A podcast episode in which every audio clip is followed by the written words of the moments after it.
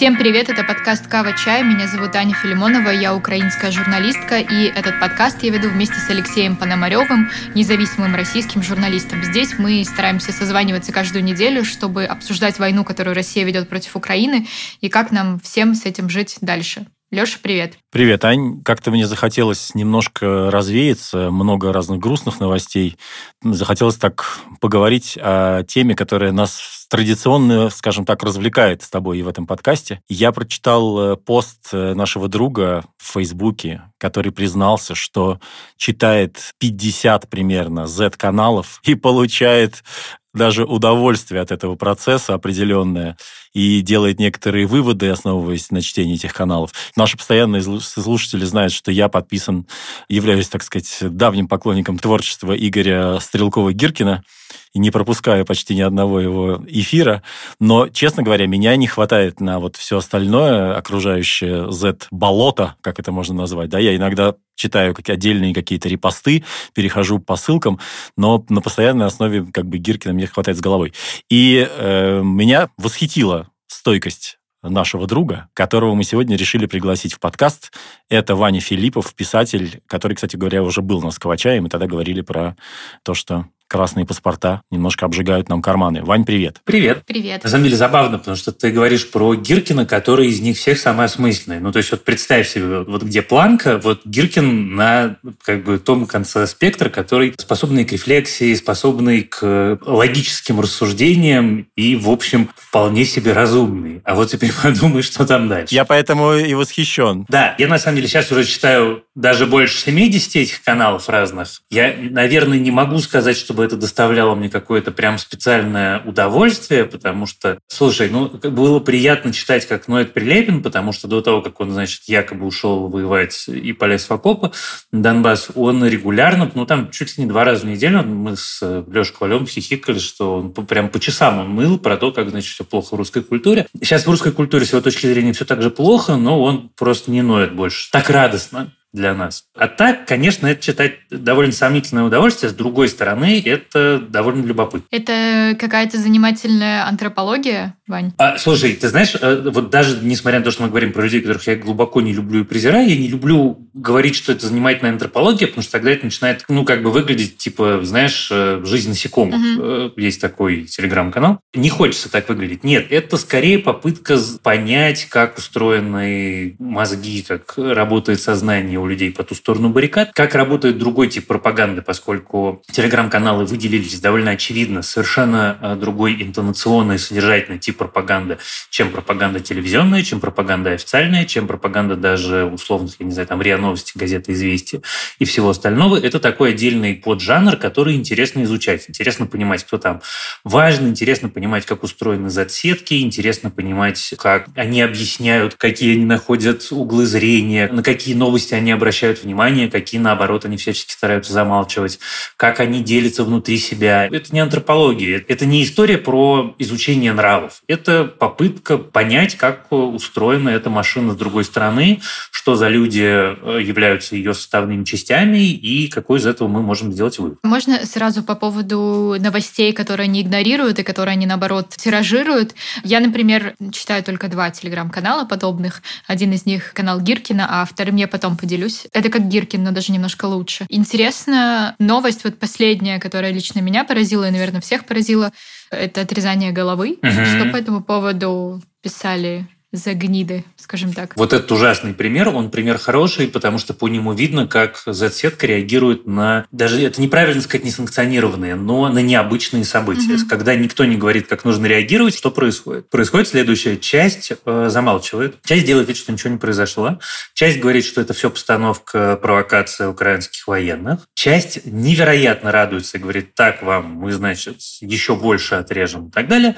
Часть, представленная чаще всего каналами военных, военными и, ну, как бы по-настоящему э, людьми, которые где-то рядом с линией фронта сидят, или, может быть, даже воюют, она на это реагирует, знаешь, как она на это реагирует сдержанно. Она на это реагирует, типа, вот, ну, как бы бывают ужасные вещи, это довольно ужасно, но поскольку это война, мы этому не удивляемся, значит, типа, и они так делают, и мы так делаем, ну, ладно, движемся дальше. Угу. При этом там был момент, когда вся эта конструкция немножко споткнулась. Я, кстати, не помню кто, но в самом начале первые каналы, которые это разгоняли, это я не имею в виду Русич, потому что Русич – это, ну, как бы вот, вот это правда жизнь насекомых. Это нельзя иначе никак назвать. Они этому радовались совершенно кровожадно и говорили, как это круто и замечательно.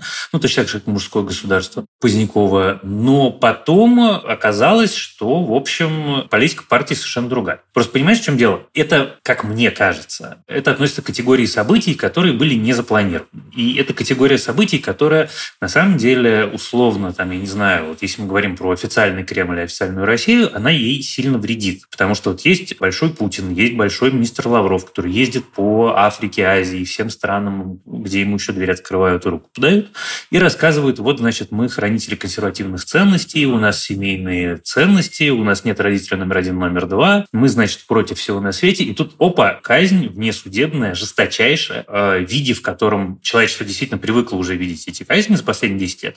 Но так поступает ИГИЛ, так не поступают вооруженные силы страны, которая представляет, ну, как сказать, консервативный оплот. Поэтому в этом месте что-то ломается. И в этом месте всегда есть лаг. Такие события очень часто происходят. И вот этот лаг между тем, как что-то произошло, побежали реагировать первые импульсивные, те, кто решил довериться своим эмоциям, а потом сверху сказали, ребят, стоп, на самом деле политика партии другая, его всегда интересно замечать. С этой историей этот лаг был, он был примерно сутки. Слушай, а вот ты писал о том, что, и сейчас вот упомянул это, что очень хорошо видно, кто из эм, этих людей находится на диванах где-то, да, а кто находится действительно близко к э, линии фронта. Вообще у тебя есть ли какое-то ощущение про то, кто из них искренний, да, а кто, ну, просто отрабатывает, э, условно, зарплату, какие-то там, не знаю, работы Владимира Соловьева, и им на самом деле все равно? Э, что говорить. То есть, ну, допустим, мы привыкли считать, что типа Гиркин искренне сумасшедший. Он вообще не сумасшедший. Смотри, это как бы главная мысль. Ради этого я, по сути, читаю эти каналы. Когда ты говоришь, что кто-то из них сумасшедший, э, там, я не знаю, я могу там сказать,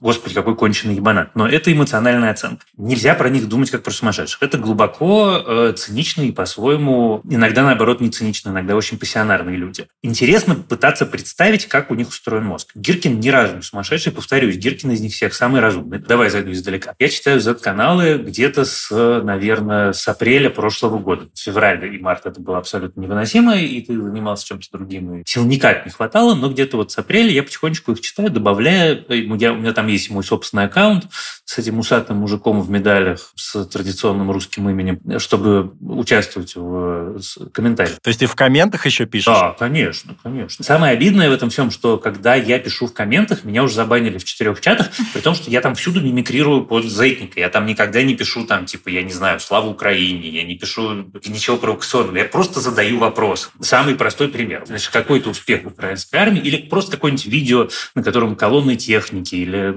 я не знаю, снятое на полигоне тысячи украинских солдат, прекрасно вооруженных, прекрасно, значит, обмундированных, куда-нибудь маршируют, кто-нибудь из каналов это постит, там начинается перепись в комментариях, типа, почему мы не, не выпустили на них сармат, или там, почему мы не, их не завоевали, почему то-то, то-то, а потом, а вот ничего, мы их победим, а потом Варшаву, э, значит, а потом Будапешт.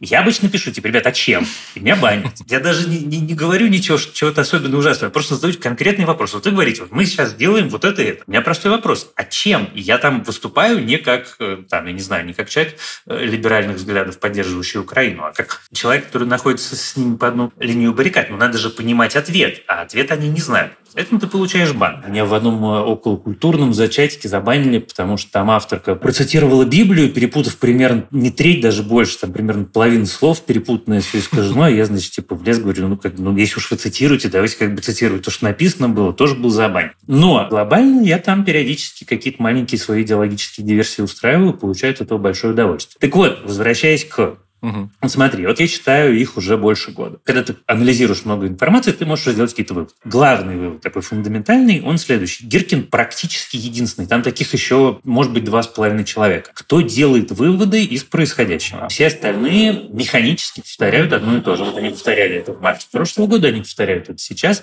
Тот факт, что ну, как бы окружающая реальность не отвечает их представлениям о том, какая она должна быть, их ничуть не смущает. Они, значит, задают те же самые вопросы, угрожают угрожают теми же самыми карами, э, обещают ту же самую скорую победу. И это такой бесконечный цикл повторов. Там нету попытки понять, вот как бы не получилось это, а почему не получилось? Может быть, нужно сделать какой-то вывод. А Геркин делает выводы. И вот он как бы за ним как раз интереснее всего было наблюдать, потому что он очень был рад в начале. Несмотря на то, что он с самого начала писал про какие-то ошибки, но э, ему доставляло удовольствие, что вот, значит, русские танки под Киевом, все эти попытки взять аэродром и так далее. А потом он потихонечку начал задавать вопросы, типа, а почему не движемся вперед, а почему здесь проиграли, а почему здесь проиграли. И чем дальше ты идешь, ты вот на самом деле, если взять все, что Игорь Иванович написал с 24 февраля и проанализировать, будет очень красивый портрет войны и очень, на самом деле, интересный кейс потому что где-то в декабре он впал в депрессию, совсем недавно он впал в депрессию и, значит, начал писать, что э, если не будут предприняты меры, поражения неизбежно, а сейчас последние месяца полтора он уже даже не говорит, если будут предприняты меры,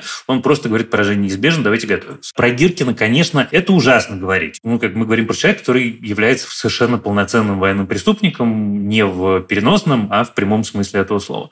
Но толковее него в результате сейчас никто не пишет, потому что многие, большинство, пытаются сделать вид, что ничего плохого не происходит, а он пытается из этого как бы какие-то уроки извлечь. И это с точки зрения истории действительно будет, в общем, занятно потом изучить. Звучит как мемуары, которые нужно будет потом издать, какие-то записки Гиркина по поводу войны. Хорошо, а можно я, как бы вы хвалите Гиркина, а как вам а, автор канала, который я, к сожалению, не знаю, как правильно сделать ударение, но, видимо, скажу «Бульба престолов», хотя очень хочется сказать «Бульба», чтобы рифмовалась «Игра престолов». Я на него не подписан, но он у меня периодически всплывает, потому что его все люди ненавидят, значит, деанонимизируют как э, украинскую пропаганду и цепсуют все остальное. Нет, я его не читаю. Блин, ты меня просто разбил сердце. Неужели Бульба или Бульба — это украинская пропаганда? Прям две недели назад они очень активно обсуждали это. Там нашли, кто это пишет, пытались его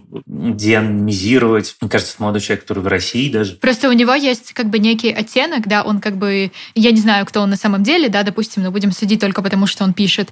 Он как бы, конечно, зетник и, конечно, за там, победу России и так далее, но у него просто есть такой любопытный оттенок, который, как мне кажется, не характерен для остальных Z-каналов, потому что он очень много пишет о том, как, э, скажем так, исламисты и кавказцы, наверное, господи, надеюсь, сейчас никого не обижаю, они как бы захватывают власть в России, и все это он называет словом «русорез». И мне показалось, что это просто какая-то достаточно интересный point of view, который очень сильно отличается от остальных Z-каналов. Нет, он на самом деле не отличается ничем, потому что это вторая главная их важная тема. А, да, серьезно? Боже, простите, я не специалист. Смотрите, что нужно понимать про вот весь этот массив Z-канал. Вот мы с вами говорим Z-овцы, там, я не знаю, Z-гниды и так далее. Их 50 оттенков серого. Это вот представление о том, что это такая монолитная глыба, что это все люди, у которых одни и те же цели, идеалы, представления о прекрасном. И, значит, понимание происходящего – это глубокое заблуждение. Их на самом деле там на два человека три мнения, и это чудовищно фрагментированное сообщество, которое друг с другом бесконечно срется. Вот последнее, что было, это пару дней назад, они дошли до угроз убийством.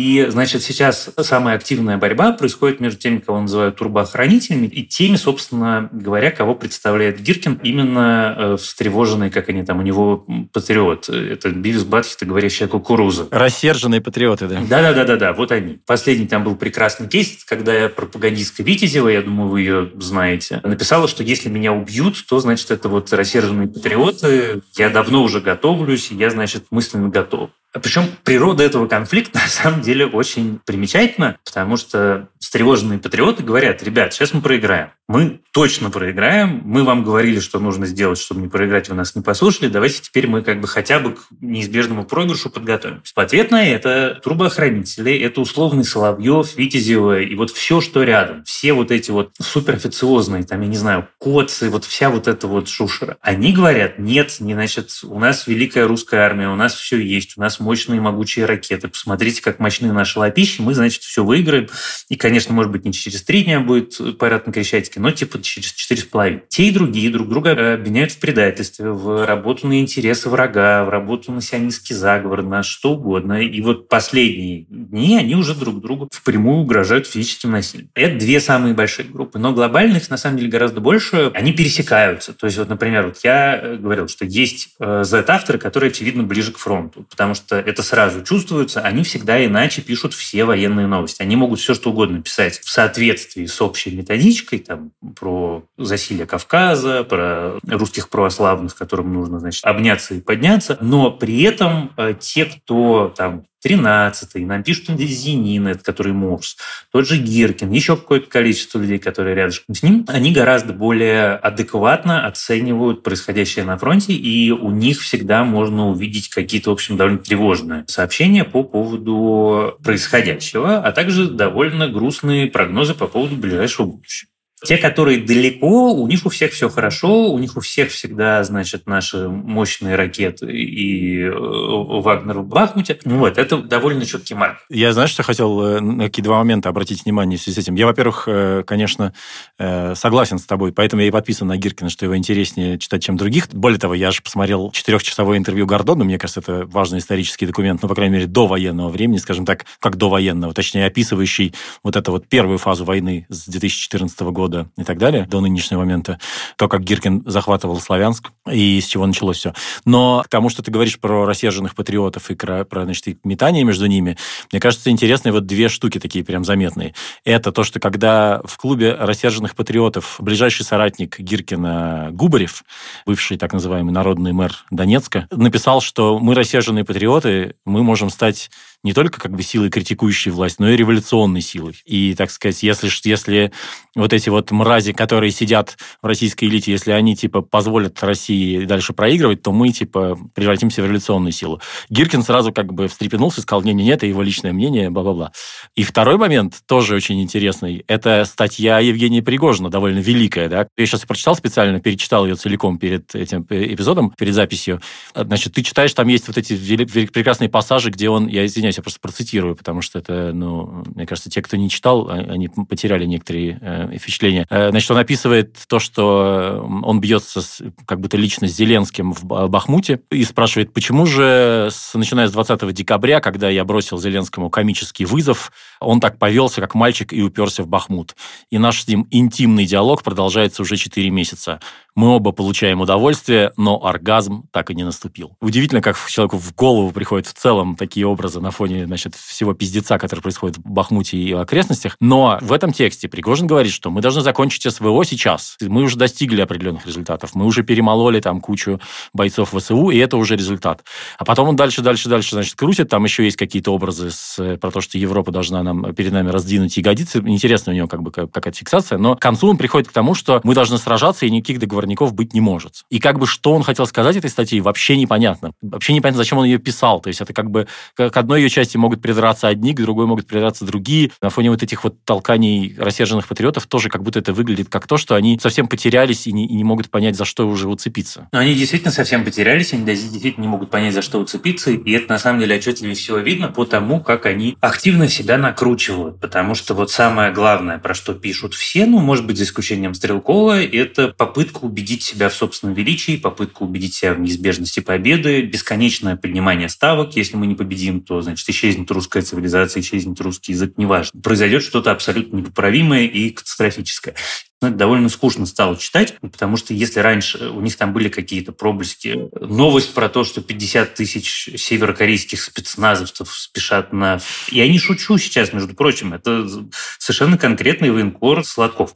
который сказал, что 50 тысяч уже в пути, 500 тысяч еще готовы прибыть, чтобы, значит, срочно помочь русской армии. Такого стало мало. Они в основном себя накручивают и готовят к тому, что что-то произойдет. И вот это вот ощущение того, что мы не понимаем, что произойдет, нам очень волнительно. Мы ни в чем не уверены, оно так же, как и в человеческом общении, оно проявляется не в том, что тебе говорят, ой, я боюсь, а проявляется в том, что тебе все время говорят, я самый большой, я никого не боюсь, мне не страшно, вот мне этого не страшно, этого мне тоже не страшно, этого мне тоже не страшно. Смотрите, какой я огромный. И вот они так себя бесконечно накручивают, читать это стало скучно, но из этого можно, повторюсь, сделать вот эти два больших вывода, что действительно тревожно, они действительно не понимают, что дальше. Главное, что у них абсолютно нет уверенности. Вот это одна из вещей, которая, мне кажется, довольно четко прослеживается по всему этому спектру, что они не верят в завтрашний день. Они не понимают, что завтра им принесет. И это их очень волнует. И это не дает им, в общем, спокойно спать. Ну, наверное, это хорошо. И потому что обсуждение контрнаступления Украины идет, не прекращаясь, уже третий месяц. Сейчас они в стадии, когда они значит, начинают высмеивать. Это тоже такая понятная стадия. Они, значит, совсем это проходят. Когда был Херсон, они тоже сначала хихикали. Вот потом оказалось, что Херсон нужно оставить в знак жеста доброй воли. Э, но, значит, хихоньки были.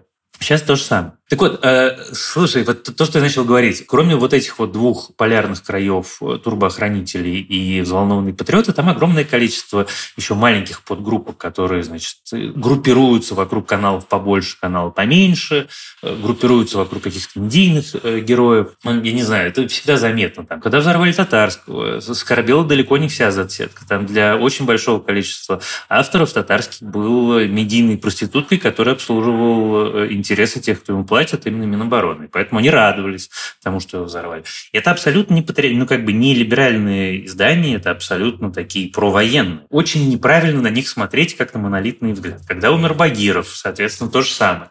Вся военная сетка поливала его помоями и, значит, рассказывала, какое счастье, что наконец этот страшный русофоб сдох, а вся сетка, которая тем или иным образом филирована с Rush Today, Красовский, Симонян, Канделайки, вот все эти медийные герои, они все рассказывали про то, как они потеряли друга, и, значит, какой он был замечательный и великий.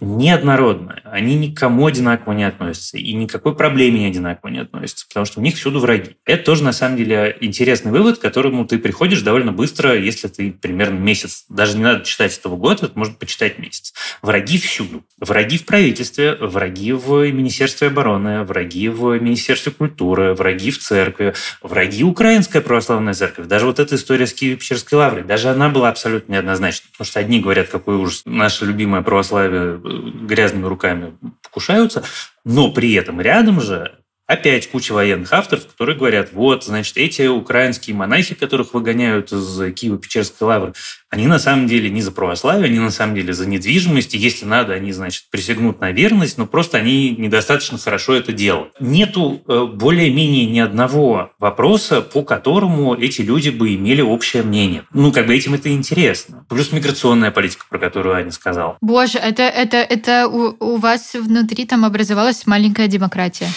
Ну, мне кажется, что это скорее охлократия, потому что это сложно назвать демократией. Мне понравилась твоя мысль про то, что вот когда мы расстраиваемся, смотря несмотря на то, как э, между собой значит, ругается в очередной раз российская оппозиция, то посмотрите на патриотов, они ругаются на самом деле в 10 раз больше. Это как-то действительно внушает определенный оптимизм. Более того, они ругаются еще гораздо более ожесточенно, потому что, понимаешь, у них есть одна внутренняя сложность. Это тоже такого, наверное, психологического рода. Они про себя думают. Мы на стороне государства. Мы поддерживаем государство. Мы поддерживаем лично Владимира Владимировича, мы поддерживаем специальную военную операцию, все на свете. И вот мы говорим государству, что оно делает что-нибудь не так. Или, наоборот, просто что-то недостаточно хорошо делает. Или вот есть враг. И тут государство нас не слушает. Как же так? Почему? Мы же вроде бы выполняем все, что ожидается и требуется, а нас все равно не слушают. А при этом они, как, как это Смирнов и Ковалев э, любят писать в Твиттере, что они всегда останавливают строго за шаг от э, верного вывода. То есть Кашеварова – это мой любимый пример. Это человек, который пишет речь, ну, как бы текст, ну, не все, наверное, ее тексты, но процентов 40 ее текстов, если там поменять фамилии, можно публиковать на сайте ФБК. При этом она как бы доходит вот до самого-самого конца, и как бы, а потом, почему же так вышло, как же так, почему же Владимир Владимирович допустил такое безобразие, как же так, почему же нас опять все бросили и наебали. И это ну, тоже такое общее состояние, что их бесконечно все обманывают, им обещают одно, не дают того, что обещали, они там пишут про то, что обманывают с деньгами, обманывают с выплатами, обманывают с документами, обманывают со статусом э, пропавших без вести. Всюду обманывают. Но при этом как бы в финальный вывод, ответ на вопрос, как же так получилось, никто, кроме Стрелкова с недавних пор, он, кстати, тоже не, не то чтобы давно начал это делать, не дает. Так вот, Гиркин-то тоже, у него есть какой-то финальный переклин в том, что вроде бы он все понимает. И он понимает, что и Путин плохой, и Шойгу плохой. Ну, и даже в смысле, что они воюют плохо, но это ладно. Но э, смысл-то в том, что все равно Америка против нас, и мы должны, типа, в этой войне победить. И Стрелков приживал все эти 8 лет к тому, что Россия должна напасть на Украину и доделать то, что, типа, мы тогда там не доделали. То есть вот это какая-то вот ебанутость на том, что весь мир все равно против нас, она у него изначально присутствует. Так же, как он, например, не знаю, уверен, что «Золотой теленок» да, написал Булгаков. Ну да, и он пишет «бессовестный через «з». А, да нет, там много у него всего. Ну, потому что слово «бес» нельзя писать. Да, и он очень православный при этом, да. Ну, как и большинство этих людей, он очень специально православный, ну да, скажем так, в, кавычках. А с недавних пор он, в общем, вполне конкретно кроет Путина. У меня был, кажется, любимый его пост, где он обсуждал закончит ли Путин свои дни в Гааге и доживет ли он до суда, или же его изнасилуют вилами, как Каддафи. Был прекрасный пост у Стрелкова. Нет, он такой, в общем, он с недавних пор как-то перестал особенно сильно сдерживаться. Это, наверное, месяцев два с хвостиком. Вот. И он теперь пишет все, что ему вздумается, за единственным исключением. Тут ты совершенно прав. Вот когда появился этот текст про революционную силу, там он срочно нажал на тормоза, потому что это такая вещь, ну, как бы за это можно и портбилет на стол. У меня есть версия, что это был реально их план, и просто этот тупица Губарев э, все выболтал. Потому что говорят, что Губарев не очень умный чувак. Ну да, остальные там, конечно, светило. я как человек, который пообщался с Павлом Губаревым, я рассказывал про это в Ковача, я у него брал интервью в 2015 по году, и действительно он человек такой, на неудобных вопросах он просто начинал телефон читать очень активно, да, как бы... А, ну, моя любимая история, которую я уже точно рассказывал, но не примену рассказать еще раз, потому что когда мы с моей коллегой приехали туда, в этот замечательный клуб на окраине Москвы, и, значит, позвонили Губареву, он сказал, сейчас вас встретят, подождите. И дальше через э, пять минут вышел сам Губарев, потому что никто, никаких сопровождающих, никаких секретарей или прислуги в его распоряжении не имелось, он просто как бы вышел наш сам встречать, пообещав, что нас сейчас встретит. Короче, да, такой вот тип, э, как мне кажется, немножко недалекий. Я просто не имел счастья с ним общаться, но, ты знаешь, я бы, наверное, не думал, что у них такой план, потому что я не очень верю, что кто-то из них собирается делать революцию, но то, что потихонечку эти люди начинают думать про оформление себя как политических партий, у меня есть такое ощущение, потому что, во-первых, есть эти слухи про Пригожина и Справедливую Россию, что он собирается подмять под себя партийную структуру в Питере и как бы сделать это своей собственной партией. Похоже, вот что рассерженные патриоты могут превратиться в, ну, я не знаю, из кружка по интересам действительно эволюционировать в что-то, что захочет принимать участие в выборах. И там, я думаю, может быть, еще 3-4 таких мини, сейчас мини-партии, они вполне себе могут появиться. Когда, знаешь, э, был забавный момент. Было два конфликта. Первый конфликт вокруг захоронения бойцов Вагнера в одном из э, курортных поселков, а второй вокруг строительства мечети. И там э, вот строительство мечети была совсем острая история, когда, значит, выступил Кадыров, выступили чеченские военные, которые записали видео, типа, нам не важно, с кем воевать, если вы нам помешаете, мы, значит, вами будем воевать, которых просто проигнорировали. А? Ну, то есть вся зацепка сделала вид, что их нету. Нету и никогда не было. Потом, соответственно, Собянин сказал, что нет, никакой мечети не будет, будет там в другом месте, будет гораздо меньше размером, все успокоились. Эти герои считают это своей абсолютной победой при том, что есть какие-то персонажи, которые периодически рассказывают про то, как они любят э, ислам и мусульман, они любят ислам и мусульман на отдельных словах, а так они все вполне себе расисты, шовинисты. Про то, что они все кругом антисемиты, это даже говорить не нужно. Да еще же была история, с, э, которой, кажется, тоже они записались в актив, это с этим Евичем, который врач-садист, пытавший украинских пленных, которого пытались посадить, но, но не, не посадили. Опять-таки, половина Z-сетки считает, что надо было его посадить, вторая половина считает, что он абсолютный герой. И, и вот это те самые половины, они между собой так и не договорились. Естественно, те, которые считали, что его нужно посадить, они очень опечалились, что дело прекратили. Я бы, чтобы подытожить как-то, предложил бы вам погадать на кофейной гуще или то сделать прогноз, а именно вот это вот э, радикальный, радикальный настрой Игоря Гиркина-Стрелкова, он все-таки приведет к тому, что его арестуют и закроют эту лавочку, или не приведет. Что вы думаете? Ой, сейчас пойдет э, занимательная конспирология. Э, мне кажется, что у него есть кто-то, кто его защищает. Так. Поэтому пока еще нет. В ближайшее время я не, не жду ареста. Я слышал даже более конспирологическую версию, что, может быть, у него и нет того, кто его защищает, но все люди вокруг считают, что у него есть кто-то, кто его защищает, да. Что у него есть какая-то крыша, поэтому его не трогают. Не знаю. Ну, я, честно говоря, Думаю, что он какой-то стал настолько оголтелый, что в какой-то момент и это тоже закончится. Да вопрос, конечно, в какой, не знаю. Когда он будет комментировать итоги украинского контрнаступления, и когда, не знаю, российская армия отступит из такой донецкой агломерации, или как бы что, в какой момент он начнет уже совсем как бы перейдет границы и будет закрыт, не знаю. Про это я, честно тебе признаюсь, ничего не понимаю, потому что э, для меня, ну, в прошлом году я удивлялся, как ему это разрешают, сейчас я уже перестаю удивляться, потому что даже, условно говоря, там, я не знаю, вот говорят про Володина, что Володин супер мстительный, и если про него кто-то где-то плохо скажет, то он, значит, этого никогда не отставит. И вот, значит, Гиркин, который называет Володина пидорасом в прямом эфире, совершенно спокойно, не стесняясь. Причем не один, не один раз. И ничего, и абсолютная тишина. Поэтому нет, у меня нет никаких теорий на этот счет. Повторюсь, он же кроет всех, он э, не пропускает ни одного поста Медведева, потому что Медведев у него просто любимая жертва. Он над ним глумится так, как ни над кем не глумится, даже, кажется, над Володиным образом. Тем не менее, он продолжает писать. Не, ну Шойгу еще, фанерный маршал там и всякое такое. Мне кажется, про Шойгу больше всего он Ну, просто про него он уже как бы плюнул. Все, что он хотел про него сказать, он уже сказал, это теперь он делает так без огонька, ну как-то. А с Медведевым он каждый раз придумывает что-то новое, он каждый раз как-то это обыгрывает. Он, значит, не только про алкоголизм, но и про наркоманию, значит, еще про рост, еще про там что-нибудь еще, про аппаратный вес. Ну, то есть он Дмитрий Анатольевич прям любит. Но при этом с ним никто ничего не делает. Я не очень понимаю, почему и, в общем, мне кажется, довольно бессмысленно гадать. Что мне интересно, вот я, собственно, сейчас сижу и жду. Вот я каждое утро начинаю с того, что читаю все, что эти герои за ночь написали. В последнее время они все пишут более-менее одно и то же.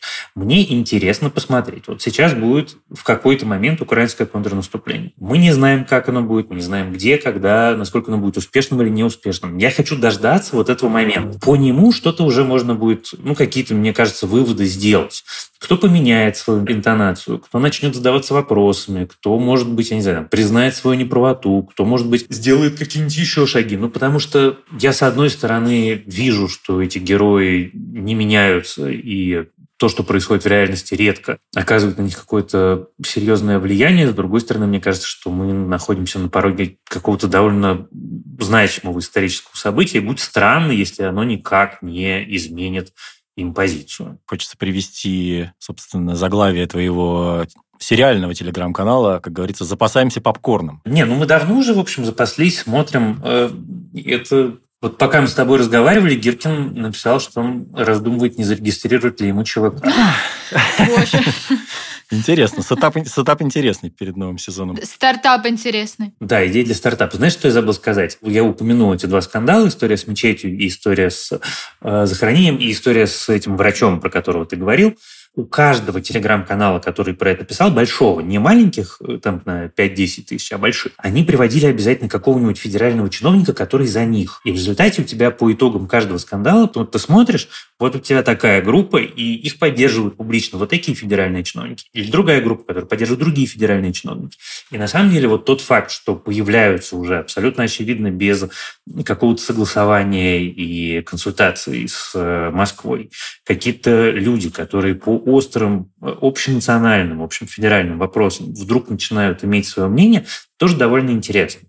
И в этом смысле телеграм-каналы, конечно, этим тоже интересно. Там нет-нет, да промелькнет какая-нибудь важная деталь, которая как бы к нынешнему состоянию государства российского э, добавит какой-нибудь э, штрих или нюанс. Ну, продолжим наблюдать за Z-болотом с э, разных наших э, сторон. Э, Вань, я желаю тебе, главное, так сказать, сохранять ясность рассудка под этими всеми впечатлениями, потому что все-таки как бы иногда, мне кажется, можно словить передоз некоторый. Это, это чтение всего этого. Да не, слушай, они так скучно пишут. Поэтому ты это смотришь, ну да, ну да. И это я тоже повторюсь, вот как бы таких прямо ярких каких-то заметных, ну, редко бывает. Читаешь читаешь. Спасибо большое, Ваня. Спасибо вам большое, что позвали. Не забывайте, пожалуйста, подписываться на наш э, Patreon и на Boosty, где вы можете поддержать нас финансово и попасть таким образом в наш э, закрытый чат для патронов, который уже, по-моему, живет своей жизнью, но мы там э, регулярно обсуждаем всю актуальную повестку. В частности, Гиркина, конечно, обсуждаем тоже. Бесконечно. С, с большой охотой. Да, ну и ставьте нам оценки, оставляйте комментарии там, где вы слушаете подкаст подкасты, так э, про подкаст «Кава-чай» сможет узнать больше людей. Это был подкаст «Кава-чай», Аня Филимонова. И Леша Пономарев, и Ваня Филиппов. Спасибо большое. Почуемся. Пока. Пока-пока.